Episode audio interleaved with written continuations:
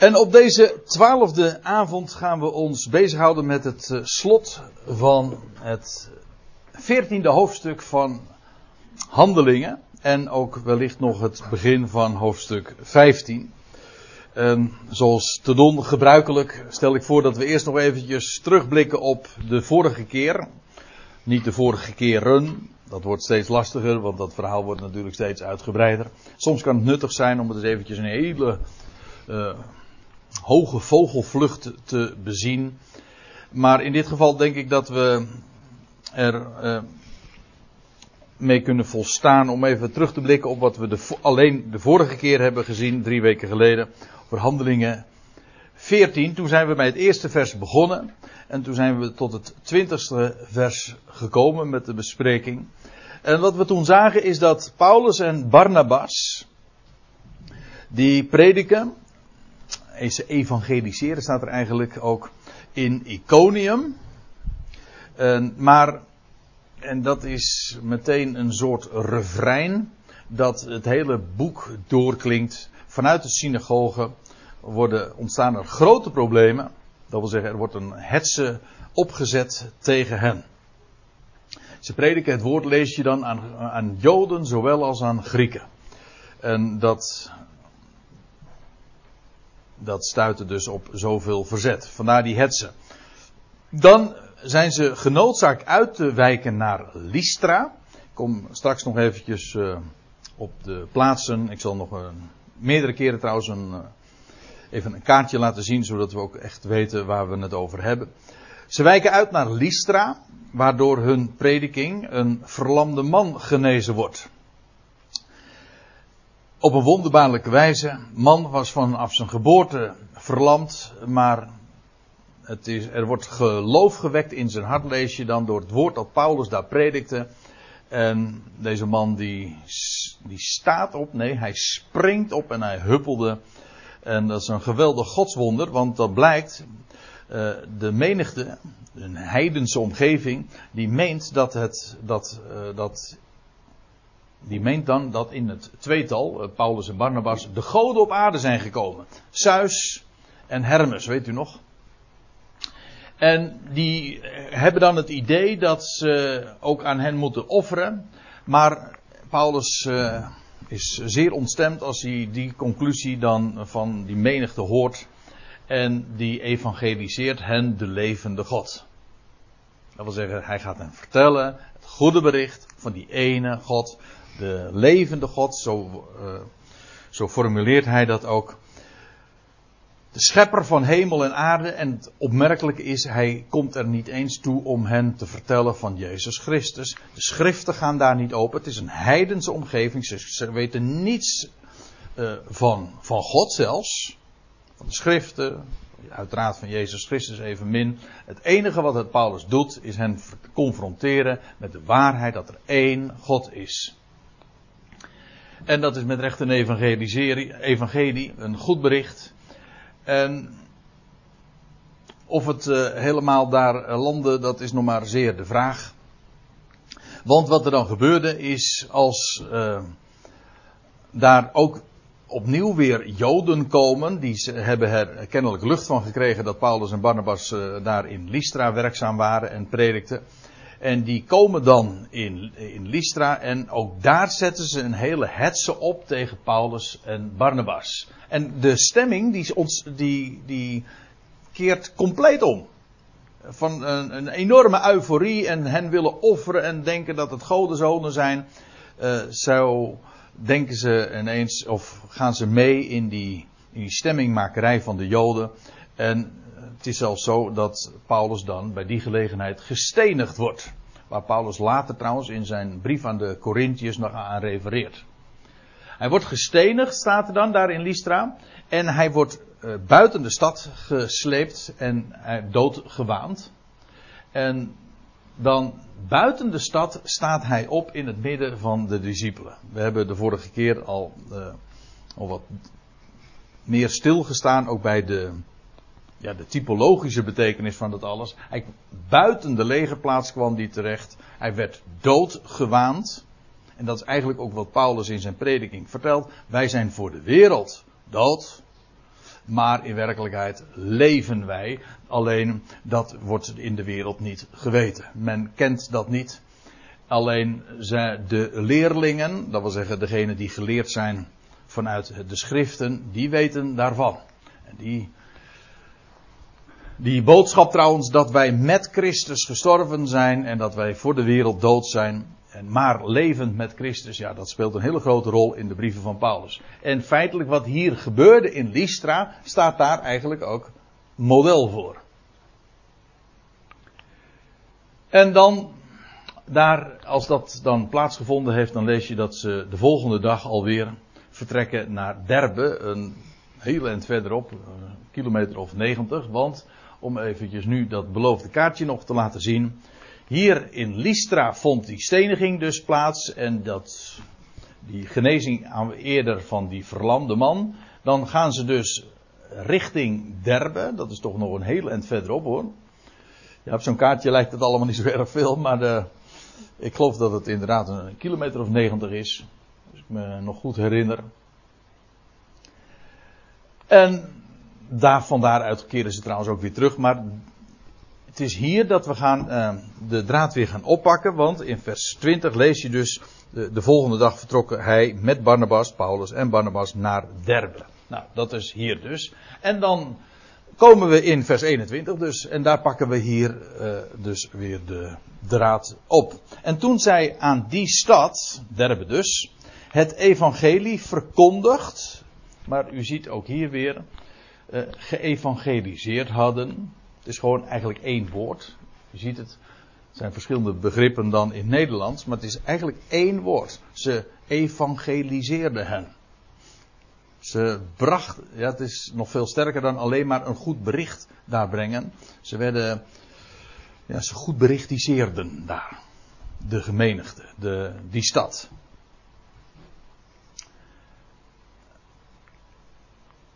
En verscheidene discipelen gemaakt hadden, staat er dan nog. Verscheidene, als, er staat eigenlijk aanzienlijk, velen.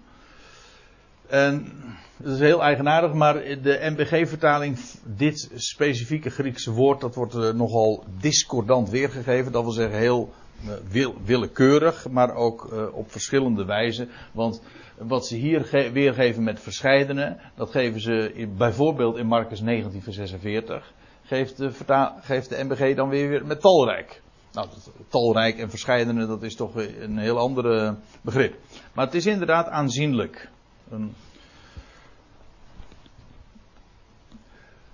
Dus die boodschap die landt ook daar. Overal waar zij komen, heeft het zo zijn effect. Natuurlijk met alle tegenstand, maar ook uh, er worden discipelen gemaakt. Dat is trouwens ook een mooi woord, want we zijn daar natuurlijk nu al heel wat keren in het boek Handelingen bij bepaald bij dat begrip. Eigenlijk discipelen is het standaardbegrip dat wordt gebezigd voor wat wij dan meestal christenen noemen. Maar als ik zeg wij, nou ja, eh, dat heeft ook al zijn wortels in het boek Handelingen. Laat ik eerst eventjes kijken laat ik eerst nog eens eventjes zeggen wat het begrip zelf betekent. Het woord zelf betekent leerling. Discipel is een leerling. En dat betekent dus, het, het, daarmee worden mensen aangeduid die onderwezen worden.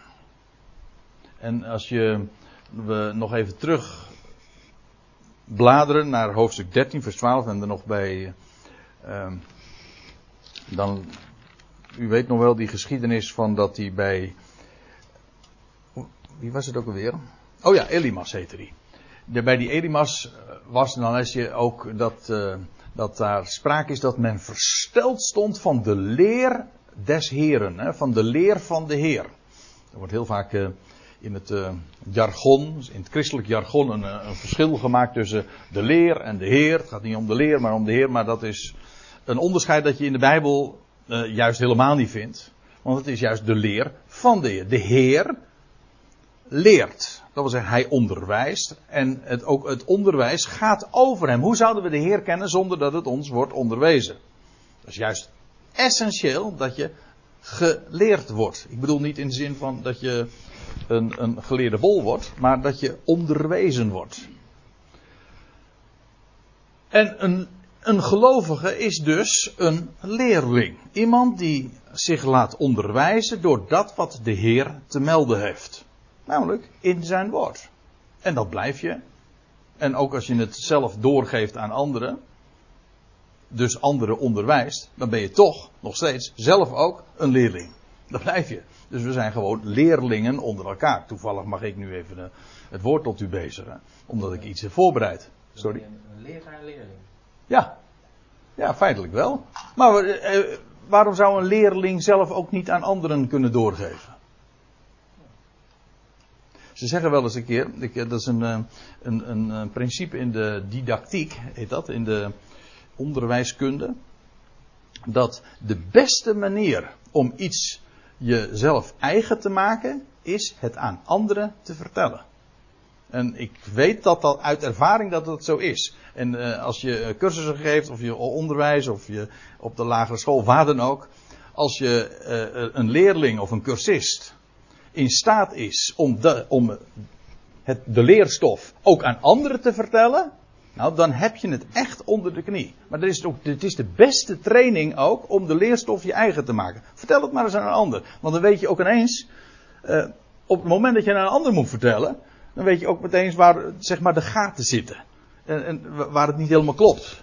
En dan moet, je, ja, dan moet je aan de gang en dan moet je je vragen gaan stellen. Dus het is een perfecte manier juist om je dingen eigen te maken. Maar goed, een leerling het is geweldig dat wat de Heer te, onderwijzen heeft. En later, hoewel het begrip discipelen, met name dan in het boek Handelingen, een grote rol speelt. Maar het woord wat er van af, uh, waar het van afgeleid is, leer, onderwijs, dat vinden we in de brieven ook. Paulus leert in zijn brieven, wel, wij zitten in zijn school. Trouwens, denk ik eraan dat hij Paulus in Efeze, dat, dat duurt nog wel even voordat we daar zijn, in Handelingen 19, dan lees je dat hij in Tyrannus, dat in de school van Tyrannus, twee jaar lang onderwijs gaf. Dag, dagelijks handelende staat er in de school van Tyrannus. Onderwijsgevend. Ja. Dus moet u zich voorstellen, Paulus was zelf een leerling, een discipel, jawel, maar hij gaf het door en hij maakte school daar in Tyrannus twee jaar. En dat dat die twee jaar natuurlijk ook staat voor de tegenwoordige bedeling, dat uh, is uh, ook een mooi verhaal. Maar goed, dat staat er even los van. Het gaat er eventjes om dat wij eigenlijk ook in de school van Paulus zitten. Paulus was ook de leermeester van de natie. Dus we zitten in zijn school. Dat begrip discipel is dus eh, heel, heel mooi. Het is een leerling. En, ja, en dan die uitdrukking christenen. Ja, daar, daar, we hebben er al eens een keer eerder ook bij stilgestaan toen we bij Handelingen 11, eh, vers 26 waren. Maar dat, dat is een, was wat de buitenwacht zei van die discipelen. Je leest in Handelingen 11, laat ik het nog even lezen. Als we het er nou toch over hebben. En het geschiedde dat zij een vol jaar in de gemeente gastvrij ontvangen werden. En een brede schare leerden. Haha, ja.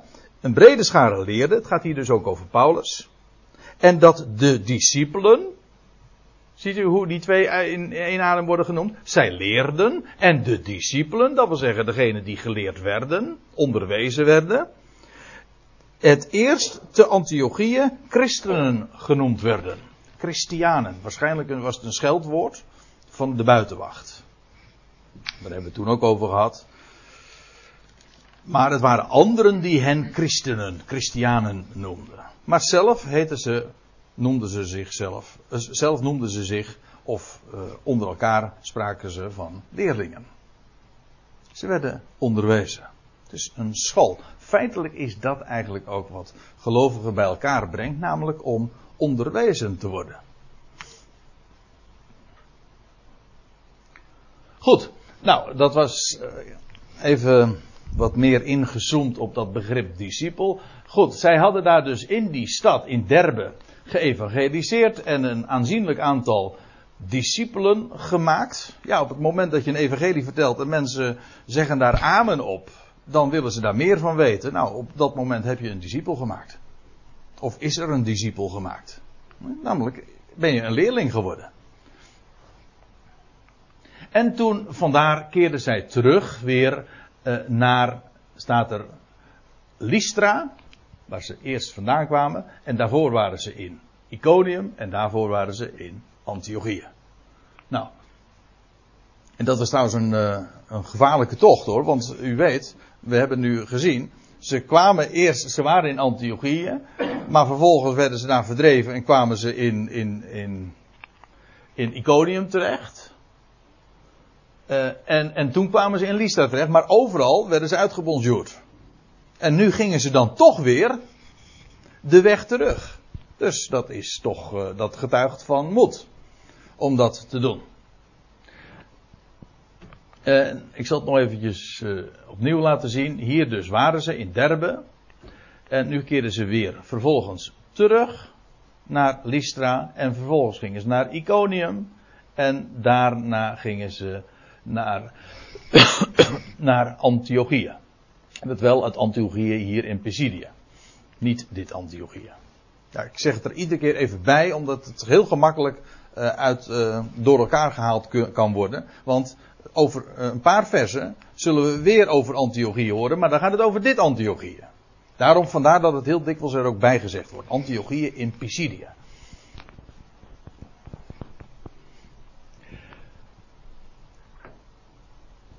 Dus die route legden zij af. Dat is trouwens uh, leuk. Om een andere reden. Hè? Om andere reden nog. Want ze keerden terug naar Lystra, Iconium en Antiochië. Maar laat in de, ja, in de brieven. In de laatste brief die Paulus heeft geschreven. Aan Timotheus, zijn medewerker. Die trouwens uit Derbe kwam. Zeg ik het goed? Ja. In, in, Timotheus kwam uit Derbe, maar dan lees je dat hij zegt, uh, dan blikt Paulus terug, zijn, uh, zijn executie stond voor de deur en ze zeggen ook wel de tweede Timotheusbrief, dat is zijn geestelijk testament. Zijn de laatste woorden die hij heeft opgetekend. En dan blikt hij terug en dan spreekt hij over uh, de vervolgingen, het lijden, zoals mij getroffen hebben. En dan zegt hij, te Antiochieën, te Iconium en te Lystra. Dat zijn dus diezelfde plaatsen die we nu dus ook lezen, waarvan we nu ook lezen in Handelingen 14. En waar Timotheus trouwens dus uh, vlakbij woonde ook. Want die kwam uit Derbe, zoals gezegd. Dat moeten we trouwens nog zien hoor, want Timotheus was er hier in Handelingen 14 nog niet bij. Dat was is in Handelingen 16 uh, komt uh, Timotheus op het toneel. En dan zegt Paulus er nog bij, en al die vervolgingen heb ik doorstaan. En de Heere heeft mij uit alle gered. Vandaar ook dat Paulus later zegt, of bij een andere gelegenheid zegt, van ik roem zelfs in de verdrukkingen. Paulus was daar niet bang voor. Maar het, loutere feit dat Paulus vanuit Derbe toch gewoon weer teruggaat naar Iconium en Lystra en Antiochieën, terwijl hij daar juist weggegaan was om, uh, vanwege de verdrukkingen, is getuigt dus van, van zijn houding ten opzichte van verdrukking. Paulus roemde daarin. Dat was maar geen holle frase of een vroom woord. Nee, dat was gewoon voor hem zo.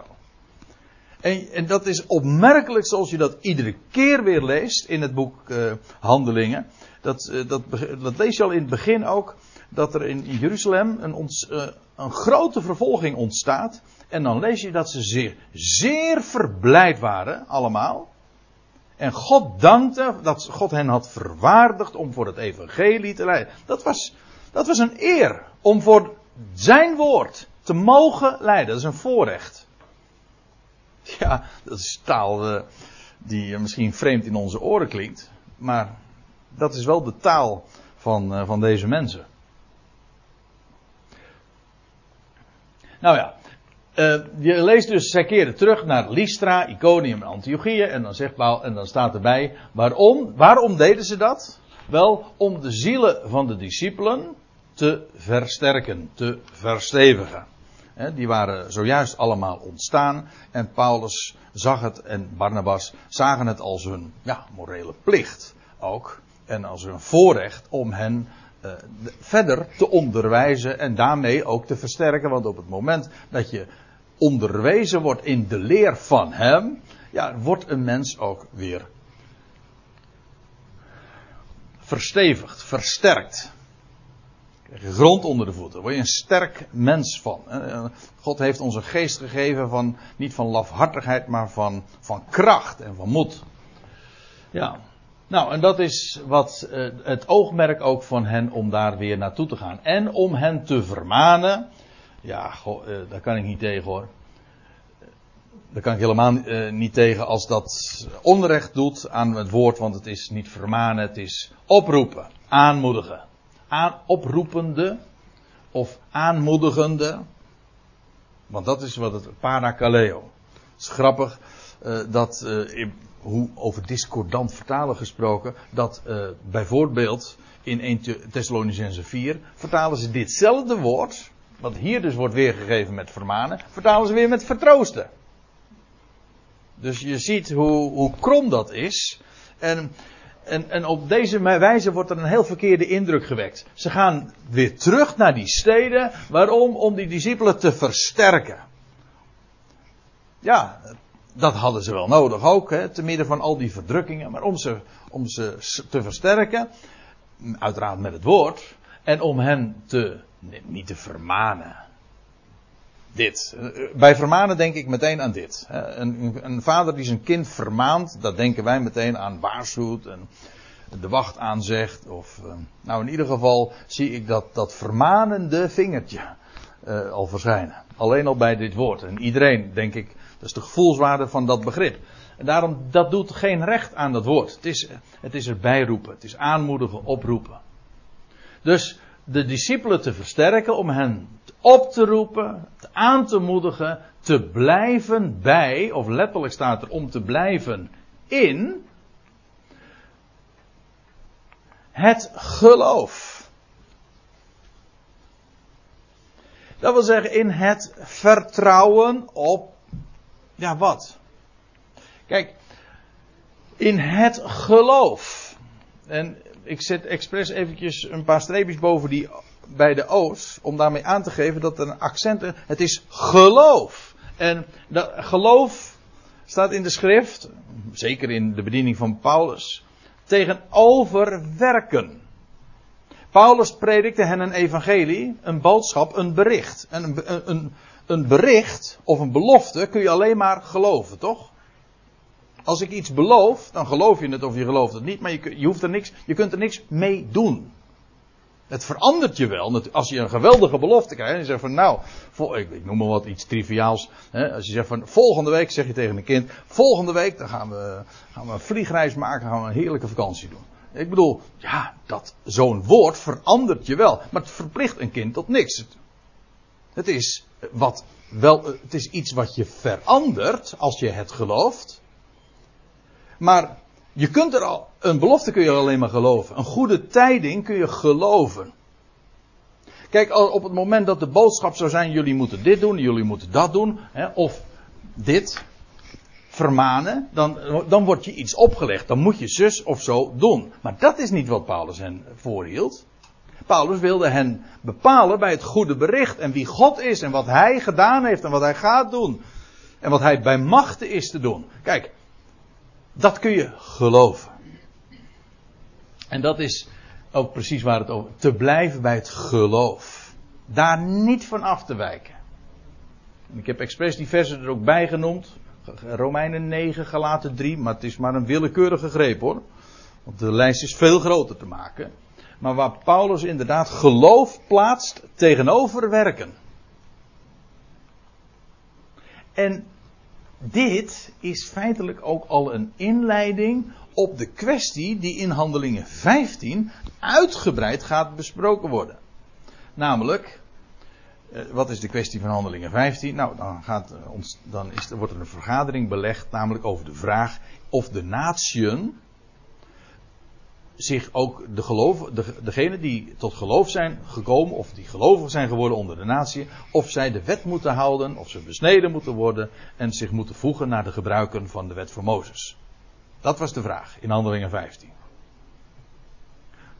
Kortom, men wilde hen laten werken. Bepaalde rituelen, bepaalde dingen doen, godsdienstige verplichtingen. Nee, Paulus ging terug daar door die, die steden van het Galatië.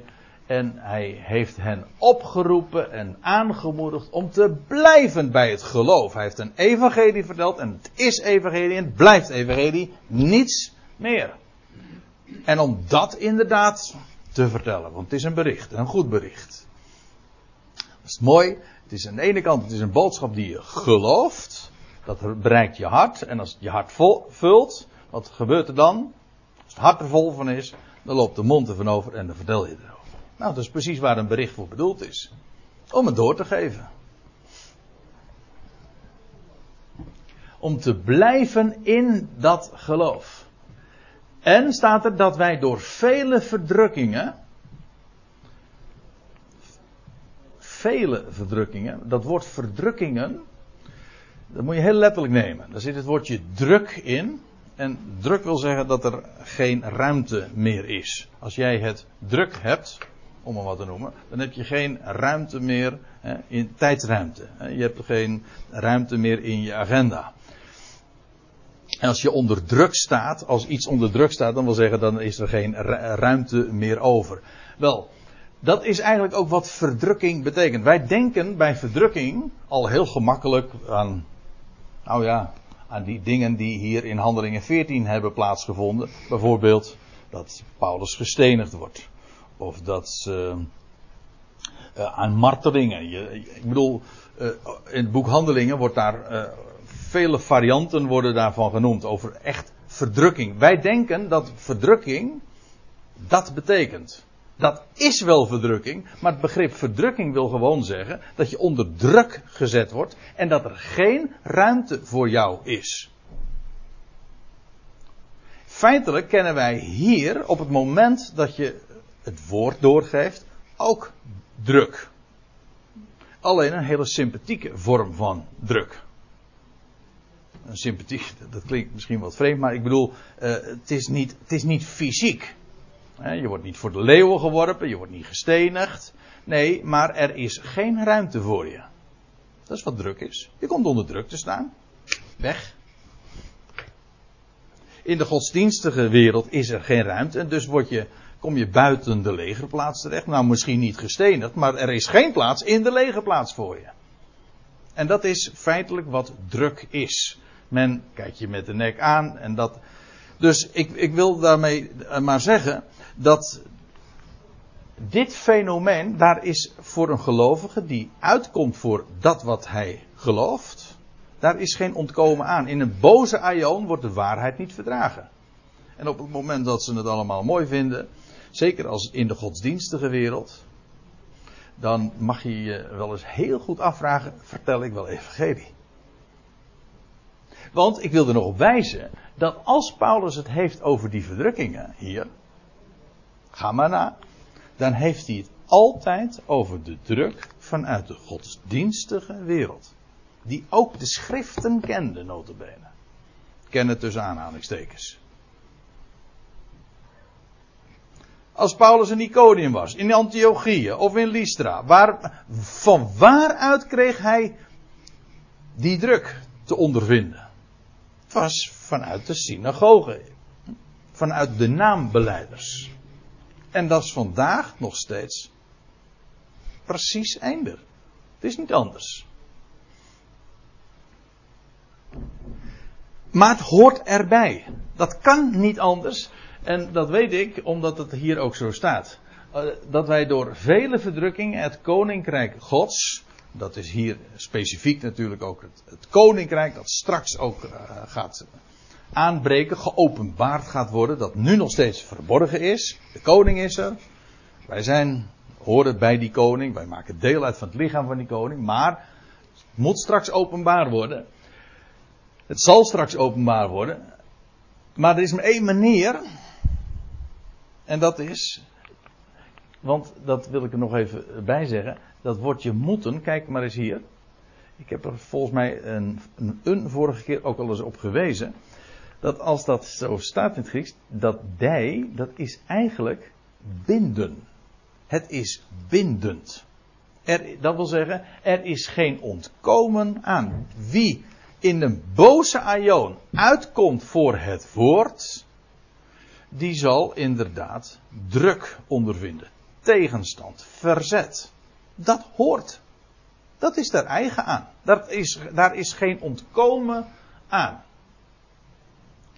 En ik wees u zojuist al even op 2 Timotheus 3. Weet u nog? Twee, vervolgingen en lijden zoals mij getroffen hebben, schrijft Paulus dan aan Timotheus, de Antiochieën, het Iconium, de Lystra. Al die vervolgingen heb ik doorstaan en de Heer heeft mij uit alle gered. Ik heb het zojuist al even voorgelezen. Maar lees even verder.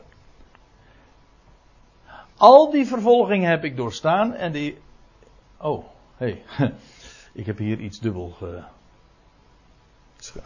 Dat moet ik nog eventjes eh, thuis corrigeren. Maar dan zegt hij erbij. Trouwens.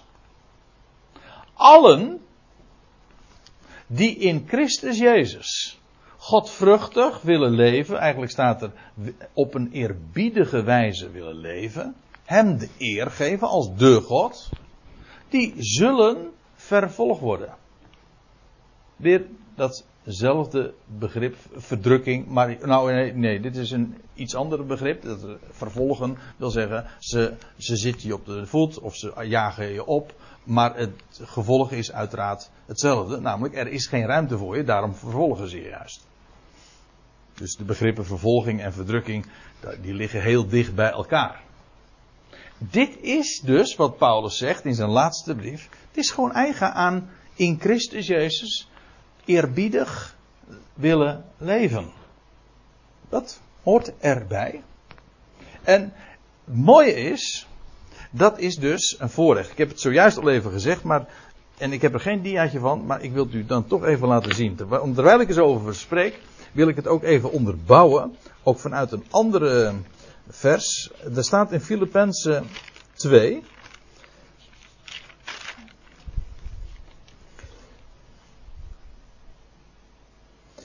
Ja, Filippenzen 2. Nou ja, ik kan het misschien wel eventjes laten zien. Misschien nog mooier.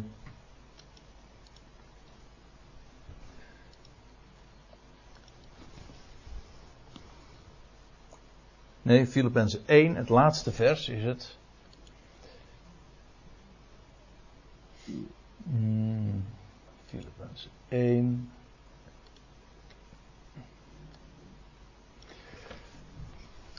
Dan schrijft Paulus dit. Want aan u, aan jullie, is de genade verleend voor Christus niet alleen in hem te geloven. Het is genade dus, hè? Niet alleen, het is genade dat je hem mag kennen en dat, je, dat hij jou heeft overtuigd, oftewel dat je hem gelooft. Dat is genade. Maar dat is niet het enige voorrecht dat ons is gegeven, maar ook staat er ten behoeve van hem te lijden. Zo staat er. Het is, het, het is genade, vreugde, een voorrecht, een gunst om te geloven een gunst dat velen nog moeten ontberen. Uiteindelijk zal elke knie buigen, maar dat is Filippenzen 2 trouwens. Maar wij mogen hem nu al geloven. Dat is een gunst. Als hij jou heeft overtuigd. Maar het is ook een gunst om voor, ten behoeve van hem en zijn woord te leiden. En dan zegt, zegt Paulus er trouwens nog bij, in diezelfde strijd die gij eens voor mij gezien en nu ook voor mij hoort. Dat wil zeggen, ze waren daar getuigen van geweest. Dus uh, dat, die, die druk en die, laat ik het uh, dan uh, nog op een andere wijze zeggen, die miskenning van de wereld, vooral dus de godsdienstige wereld, is eigen, is karakteristiek. Daar is geen ontkomen aan. We leven in een boze aion. En daar waar je vertelt en uitkomt voor de waarheid, zal men Uh, dan zul je druk ondervinden. En voor velen is dat misschien een aanleiding om dus maar niet het, daarvoor uit te komen. Maar het is juist een geweldig voorrecht. Het is gelukkig te ontvangen. Hè? Het is gelukkiger te ontvangen, het woord van genade te ontvangen, maar het is nog gelukkiger om het woord van het evangelie door te geven. Maar dat is weer handelingen 20. Komen we ook nog wel een keer op. Goed. Laten we even teruggaan naar uh, handelingen 14. Om te blijven in het geloven dat we door vele verdrukkingen het koninkrijk gods binnengaan. Dat is bindend, staat er dus. Goed. Nou, en dan lees je, Paulus gaat verder. En nadat zij voor hen, in elke gemeente, in elke ecclesia, de uitgeroepen vergadering, in elke ecclesia oudsten hadden aangewezen. Aha, dat is wel uh, interessant om daar nog eventjes uh, nader op in te gaan. Uh, eerst even dat woordje oudsten. Dus Paulus, even voor de goede orde. Paulus was dus weer teruggekeerd naar al die steden waar hij al eerder geweest was, met Barnabas. En in elke ecclesia die daar was, eh, hebben zij oudsten aangewezen. Eerst even dat begrip, oudsten. In het Grieks staat daar presbyteros. En presbyteros, eh, ons woordje, uh, nou ja, ons woordje, we kennen uh, presbyter, presbyterianen, je hebt de presbyteriaanse kerk. En zelfs ons woordje priester komt eigenlijk van het Griekse presbyter. Maar dat woord heeft, eigenlijk, uh, heeft helemaal geen ambtelijke betekenis.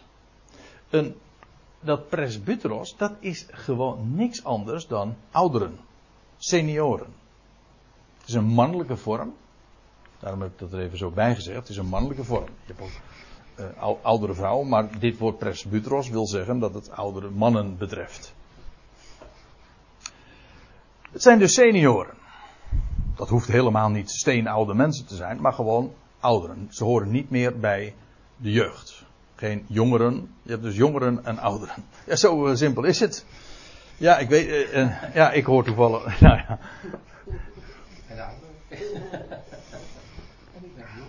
Ja, het is een heel relatief begrip. Ouder dan wat. als ik bij mijn vader ben van 84, dan ben ik een jongere.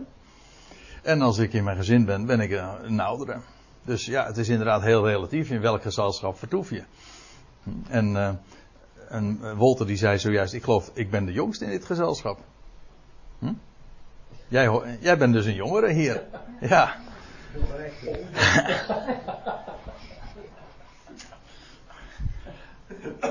dus, uh, dat begrip ouderen is dus geen ambt. Ik, ik uh, wijs daar even op, omdat men uh, heel vaak in het kerkelijk jargon, ook trouwens in de evangelische gemeente, uh, weet ik nog heel goed, iemand wordt aangesteld tot oudste. Dan ben je een oudste. Dat is onzin. Je bent een ouder of je bent het niet natuurlijk. Je wordt niet, je wordt niet aangesteld tot ouder. Je bent een oudere. Wat Paulus hier en Barnabas doen, is in die ecclesia's ouderen aanwijzen. Niet door hen aan te wijzen werden ze geen ouderen. Dat is toch onzin? Ze, werden, ze waren ouderen, de senioren onder hen. En Paulus en Barnabas hebben een aantal van die ouderen aangewezen. Is het trouwens zo dat alleen de apostelen dat doen? Ja, hier uh, lees je. Ja, dat is, uh, dat is nog een ander punt. Want. Ja, want nergens in de Bijbel lees je dat een ecclesia zelf zijn, de ouderen aanwijst. Kijk, het idee. Ik, ik, even een paar dingen, moet ik even op een rijtje zetten. Laat ik, niet, uh, laat ik het niet te, chaotisch uh, vertellen. In de eerste plaats, dit is, sorry voor het moeilijke woord, descriptief. Descriptief zeggen, het is beschrijvend. Dit beschrijft hoe het toen ging. Dit is geen, het is beschrijvend, het is niet voorschrijvend. Dat is één ding. Begrijpt u? Een, een voorschrift is, zo en zo moet het gaan. Nou, dat is niet wat hier staat. Het is gewoon een geschiedenisboek. Dit staat, zo, Paulus ging en Barnabas hebben dat zo gedaan. Dus da- daarom zeg ik het is beschrijvend, niet voorschrijvend. Met die dure woorden, dus het is niet prescriptief, voorschrijvend, maar descriptief, beschrijvend. Dat is één ding. Een ander ding is dat deze gang van zaken, je leest alleen in dit vers in het boek Handelingen dat Paulus dat doet. Paulus en Barnabas moet ik zeggen, want er staat hier zij. Nergens anders.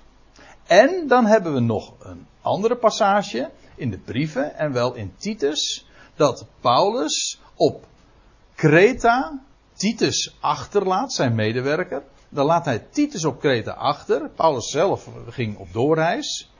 Hij laat Titus achter. Oh. En, dan staat er om in elke stad eh, ouderen, oh nee, opzieners aan te stellen.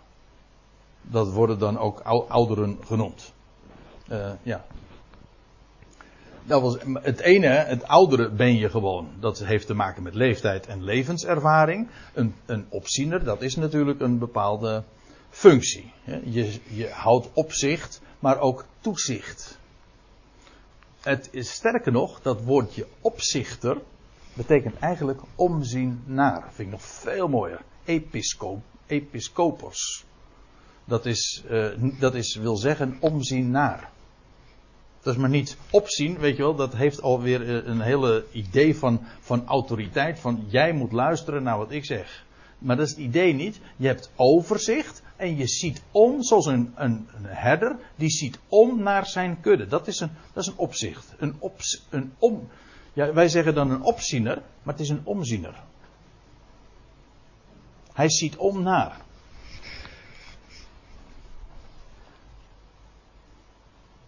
Maar ook in dat geval moet ik erbij zeggen. Kijk het maar na. Laten we, we het meteen eventjes opzoeken in Titus. Oh, sorry dat ik ook hier even geen diaatje van heb.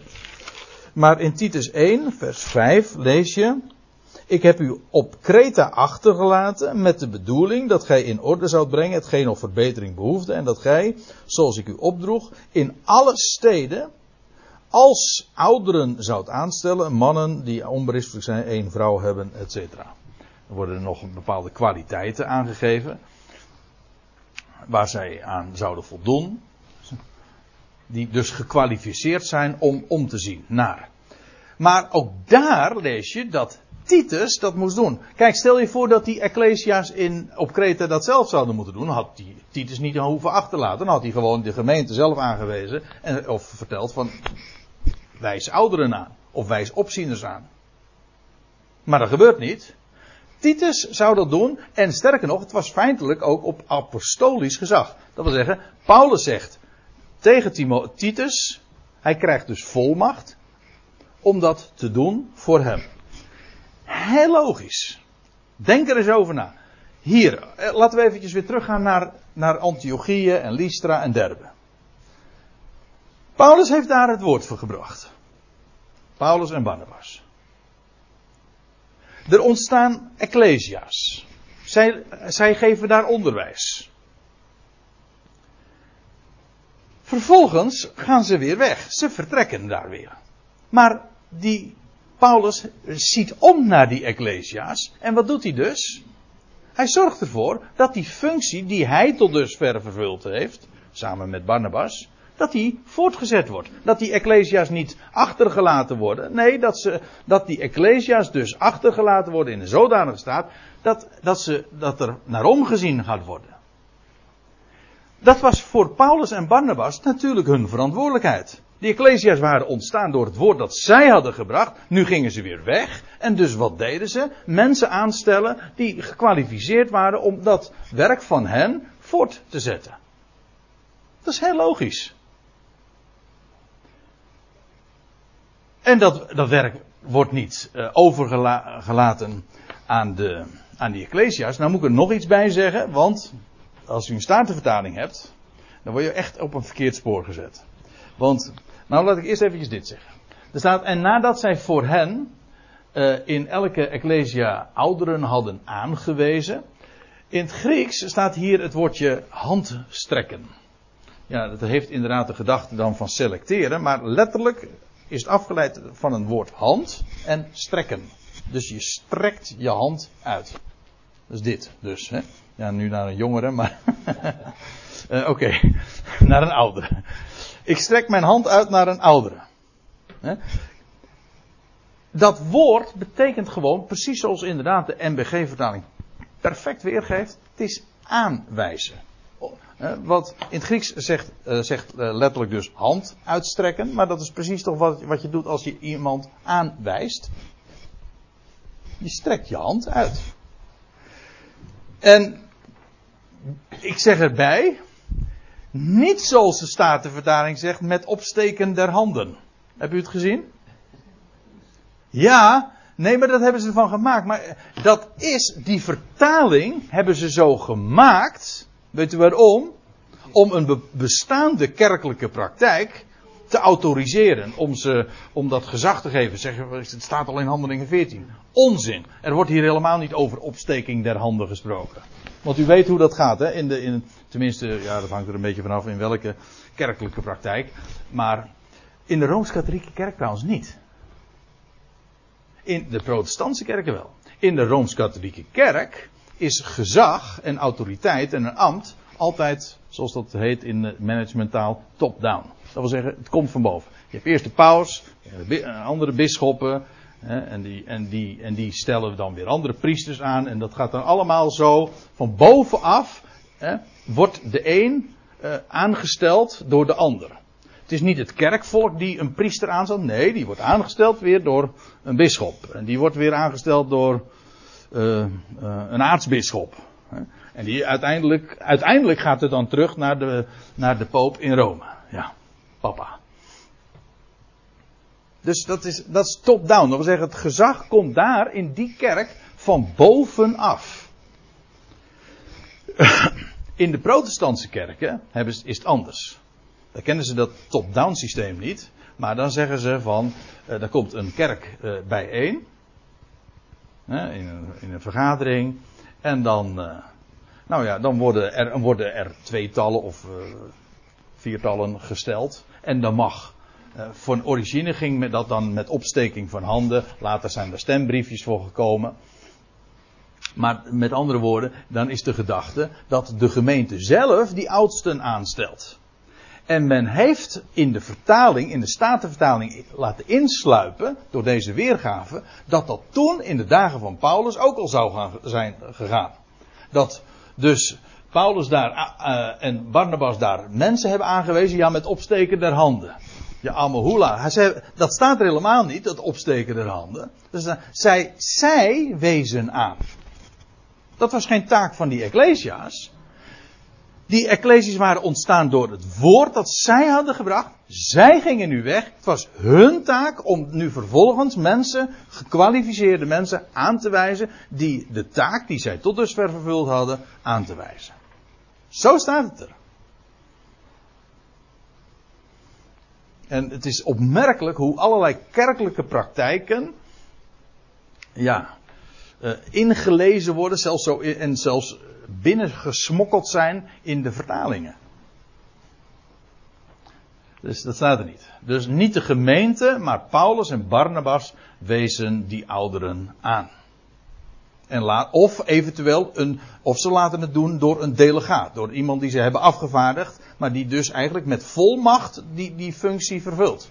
In dit geval dus Titus. En zo zou het uh, in wezen nu nog gaan. Ik bedoel, als je ergens verantwoordelijk bent. Hè, ik noem maar wat, je geeft ergens bijbelstudies.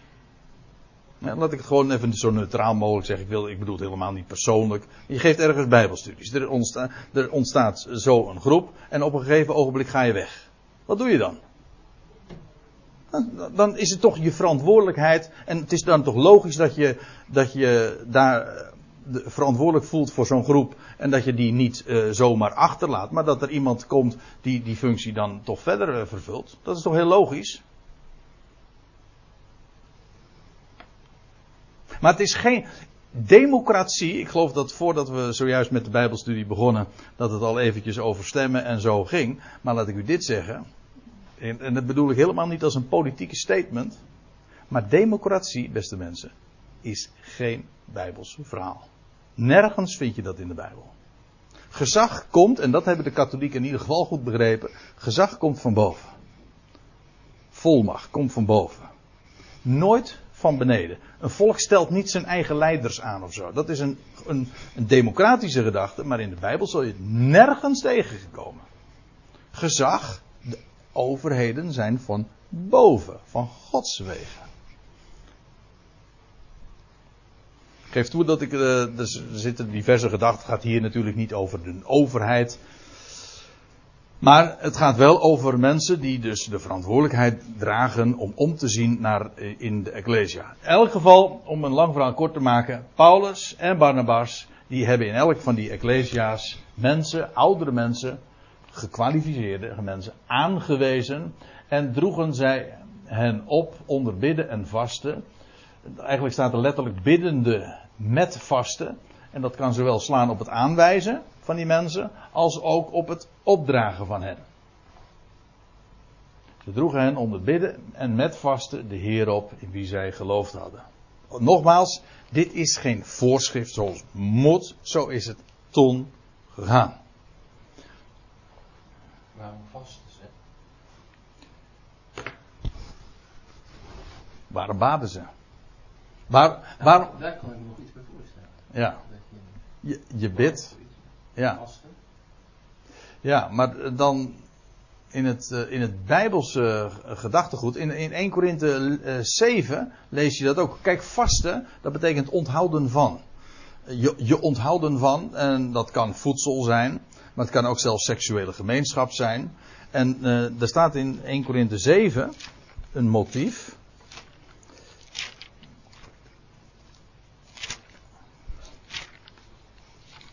Of je onthoudt je van een bepaald soort voedsel, dat kan ook nog.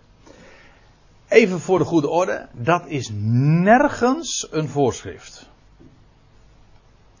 In 1 Korinthe 7 lees je, eh, dat gaat dan over, eh, over man en de vrouw en de echtelijke verplichtingen. Dan staat er, ik lees even voor, 1 Korinthe 7 vers 4. Uiteraard heb ik hier nu ook even geen diaatje van. Nou ja, ik kan het wel even laten zien weer.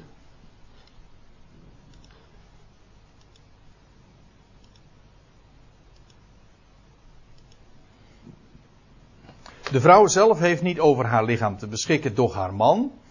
En voordat de feministen nu in het geweer schieten. Onder ons zijn ze natuurlijk niet. Maar dan lezen we meteen even verder. En eveneens heeft de man niet zelf over zijn lichaam te beschikken, doch zijn vrouw. Onthoud dat elkaar niet, zegt Paulus. Tenzij met onderling goedvinden. Voor een bepaalde tijd. ehm, om u te wijden aan het gebed, maar om daarna weder samen te komen, opdat niet de Satan u verzoeken wegens uw gebrek aan zelfbeheersing. Hier zie je ook die elementen gebed en vasten hè, en het onthouden in één adem worden ze genoemd. In feite wordt hier, de gedachte is hier, ehm, voor een bepaalde tijd, ja in, leuk hè, er staat letterlijk in symfonie. Hier, symfonia. Ziet u? Dat betekent als een symfonie, dat wil zeggen in onderling goedvinden. En dan staat het bij. ehm, dat jullie vrij af zullen hebben, ja. En vasten en gebed. Het idee is dat je, eh, om je helemaal te wijden aan, een, aan het gebed. En een speciaal onderwerp wat erg op je hart ligt. Om dat eh, te bekrachtigen met je onthouden van.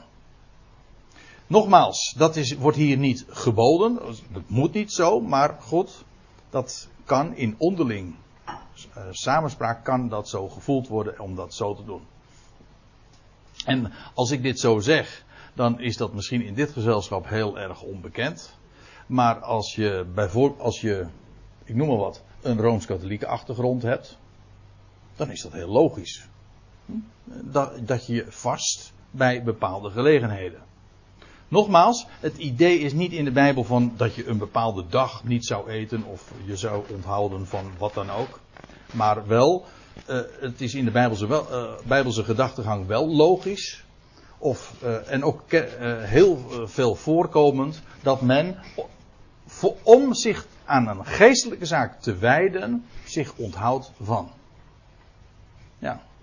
Ik stel er gewoon vast, nogmaals, is niet zoals, zoals moet. Zo ging dat in de Bijbelse dagen. En om even terug te komen dus in, op handelingen 14, dan gaan we eerst maar eens even pauzeren. Om daarop te, uh, daar lees je dus dat Paulus en Barnabas, was dat voor hen een hele gewichtige zaak. Nu zij daar weggingen, dat er ouderen, verantwoordelijke mensen zouden zijn die de taak, de taak van hen overnamen. En met uh, en biddende met vasten hebben zij dat allemaal aan de heren opgedragen. De heren in wie zij geloofd hadden.